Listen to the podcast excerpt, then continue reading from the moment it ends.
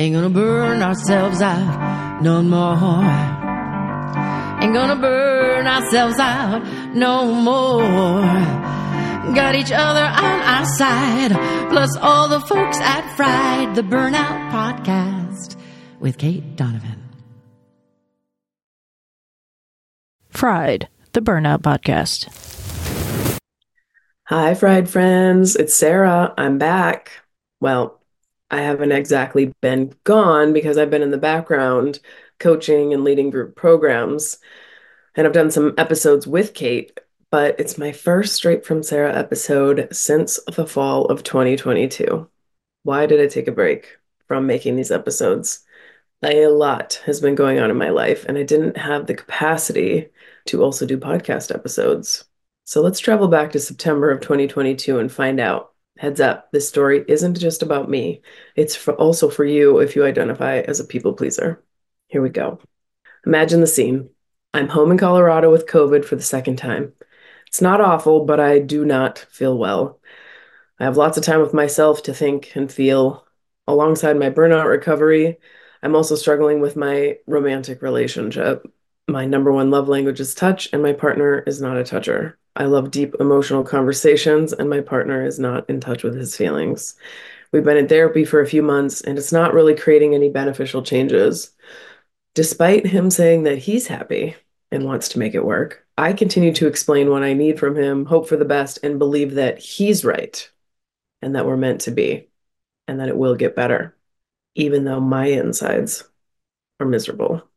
So let's back up a couple weeks. Just before getting COVID, I had taken a quick trip back to Minnesota for my sister's surprise 40th birthday party.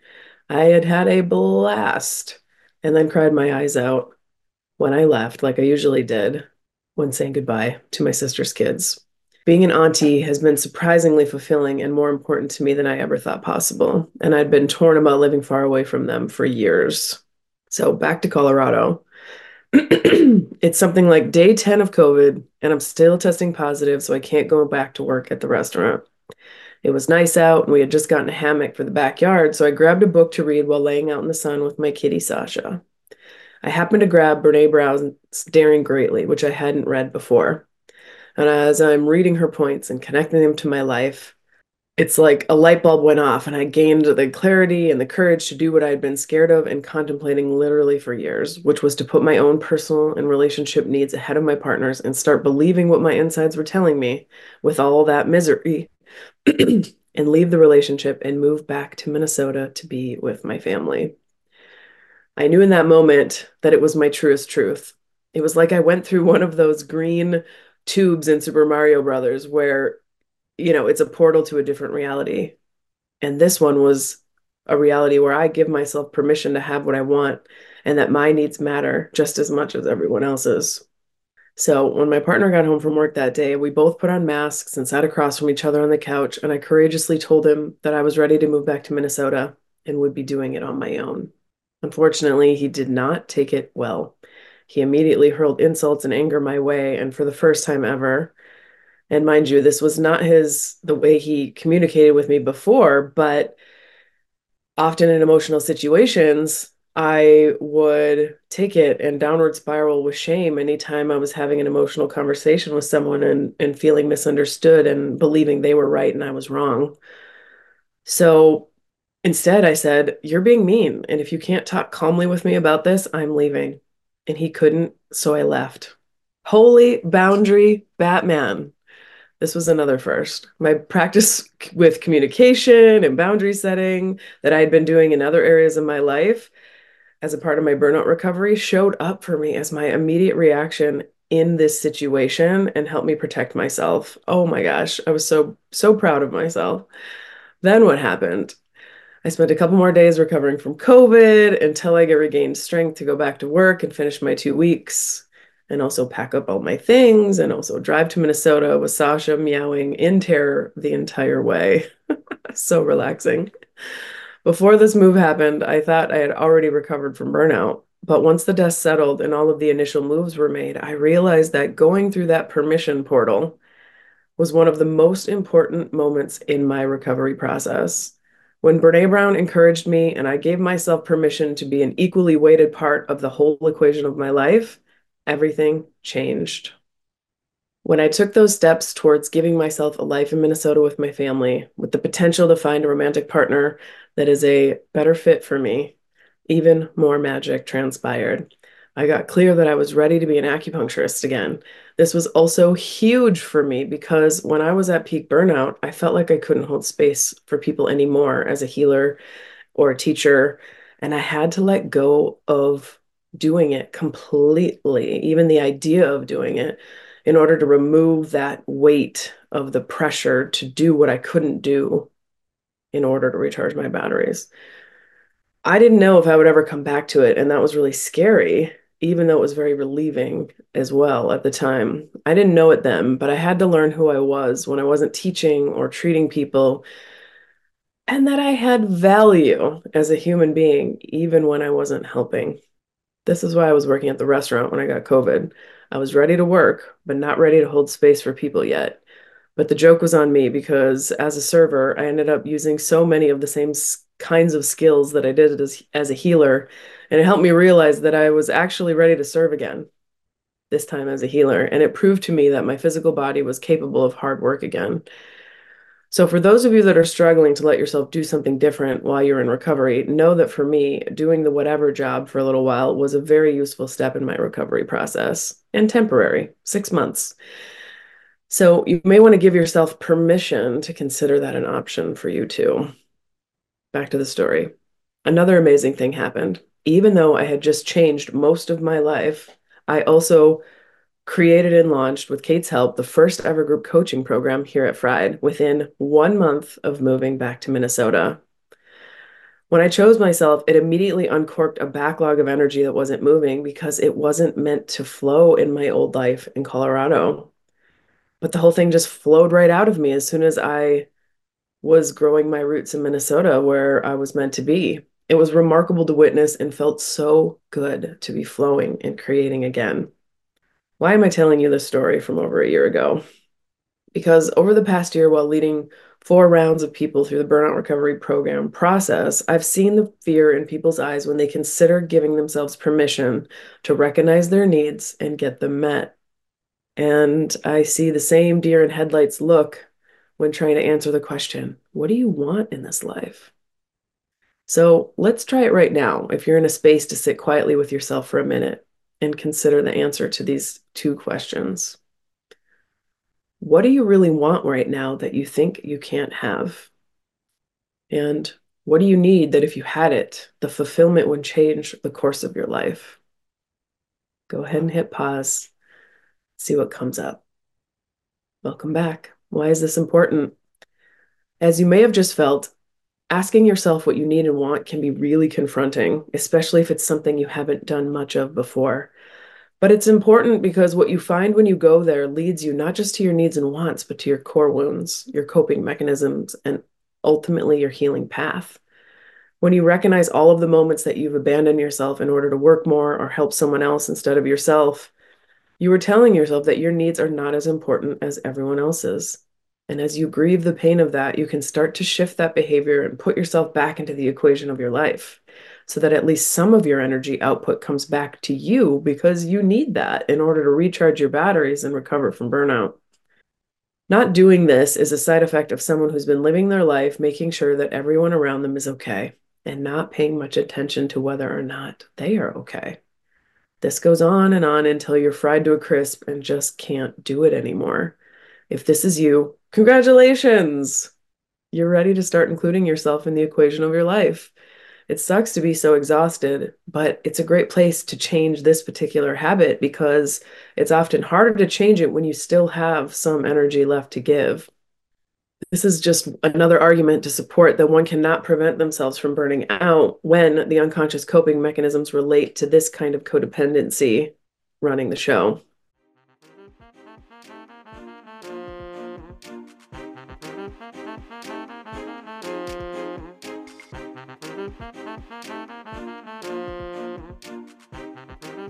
Fried fam, I tell you in nearly every episode that step one of your burnout recovery is blood work.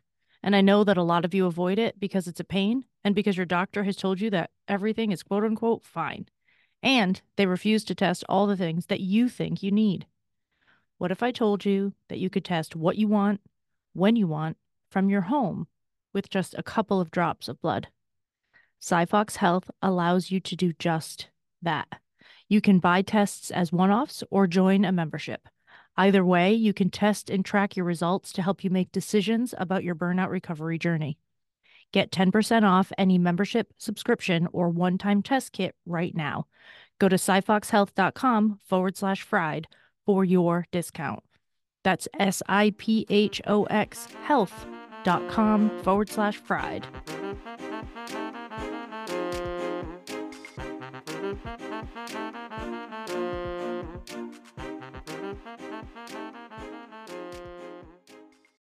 When I was 19, my fairy godmother asked me what I wanted in life, and I was like, What? Nothing. Who, me? Nothing? I don't need anything. I was terrified of even considering my needs. I tried with her encouragement and dreamt into my future and practiced letting myself have it. And I did, but only to a degree. Only when I was involved. So, looking back, I can see that I followed a thread from my soul around the country to learn and then teach acupuncture, massage, and acro yoga. And those things were for me. And I know that I was answering my calling. And while I was doing that for me, when it came to my relationships with others, romantic and professional, my inner child and her anxious attachment wounds were in the driver's seat, and she kept taking the painful path of self abandonment, which looked like me staying in romantic relationships with people who couldn't meet me, doing what they wanted to do for fun and for dinner, and with my clients, I would constantly give up my lunch breaks or stay in the office later when they couldn't come during my available hours. Or I would give them massages even though I would be in pain after. I thought I was being kind and generous, and I didn't know how much I was depleting myself until I couldn't keep going. So once I realized what I was doing and started trying to identify my own needs and meeting them, I felt so high maintenance, like a huge burden asking for what I needed when my needs involved another person. I was so scared to ask. But eventually, with self reflection, I realized that I had emotional needs as a kid that weren't met by my parents because they didn't have the skills to meet their own emo- emotional needs. They weren't taught. So when I was upset and needing support and asking for it and not getting it, eventually I stopped asking because I was scared of being misunderstood and was often told to just stop crying over and over again without comfort, without my needs being identified and met. So my unconscious coping mechanism was to stop trying to get my needs met. I just stopped asking. And instead, I decided to take care of everyone else's emotional and physical needs so that they didn't have to feel like what I did as a kid. Um, can anyone else relate? In order to help my inner child get her emotional needs met, I needed my wise adult self to be there for my inner sad, scared little Sarah and show her that I could be there for her, that I was listening and willing to do whatever it took to get her needs met. Doing this built trust with her, and through that trust building process with myself, I've created a sense of internal safety that has been a huge part of my of healing my nervous system. Kate has talked about foundational self-care being about peeing when you have to pee, eating when you're hungry, and resting when you're tired. This is the next level of honoring your feelings. This is the next level of foundational self care, which is to honor your feelings when you feel sad, hopeless, rejected, resentful, etc. And actually letting yourself feel those feelings all the way so they come up and out of your body to be released, but also so you can get in touch with what it is that you need in that moment. And you might have to ask yourself a couple times because just like when my fairy godmother asked me, my first response was, What? I don't have any needs. I don't need anything. I'm good. I'm good. I'm great. Right. And so when you ask your body, What do you need? Likely your body's first responses might be, Nothing. I'm fine. I don't need anything. But we both know that that isn't true because you are here right now listening to this podcast. What does this look like in real life besides these examples that I've given you? It might look like you're at work, your boss asked you to take on another project, and even though you're already drowning in work, you say yes because your inner child says to you, Don't say no, or they'll be mad at us and we won't get any praise or love. So you say yes, even though that means you will suffer more exhaustion, deepen your resentment for this job, and continue to feel like you have no choice but to work and work harder because bills. Or on the way to drop your kids at sports practice, a fellow parent calls you. They're running the next bake sale so your kids can have a new library. And they ask you, How many brownies can you make by tomorrow night? And as she asks you this, you reflexively say, How about 200? Because you're stoked on helping out the kids in any way that you can. But after you hang up, you realize that the only possible time you could bake that many brownies is tonight after you put the kids to bed, after you finish that work from that extra project you agreed to, sometime around 3 a.m., which means you'll sleep for two hours because you also need to fulfill your New Year's resolution to work out at 6 a.m. before anyone gets up. Rather than just call that parent back and admit that you made a mistake and you can't actually provide any baked goods, you push yourself to do it anyway. Probably you'll just stop at the store on your way to drop off because store bought is better than nothing, right? And the kid needs the kids need books more than you need sleep, right? And you wouldn't want to be one of those parents who don't contribute. and now you feel guilty on top of exhausted and overwhelmed because what would your mother say if she knew you were even considering not making them from scratch? Ah! Or maybe every time your partner asks you where you want to go to eat dinner or what movie you want to watch, you just say, You pick. I'll be fine.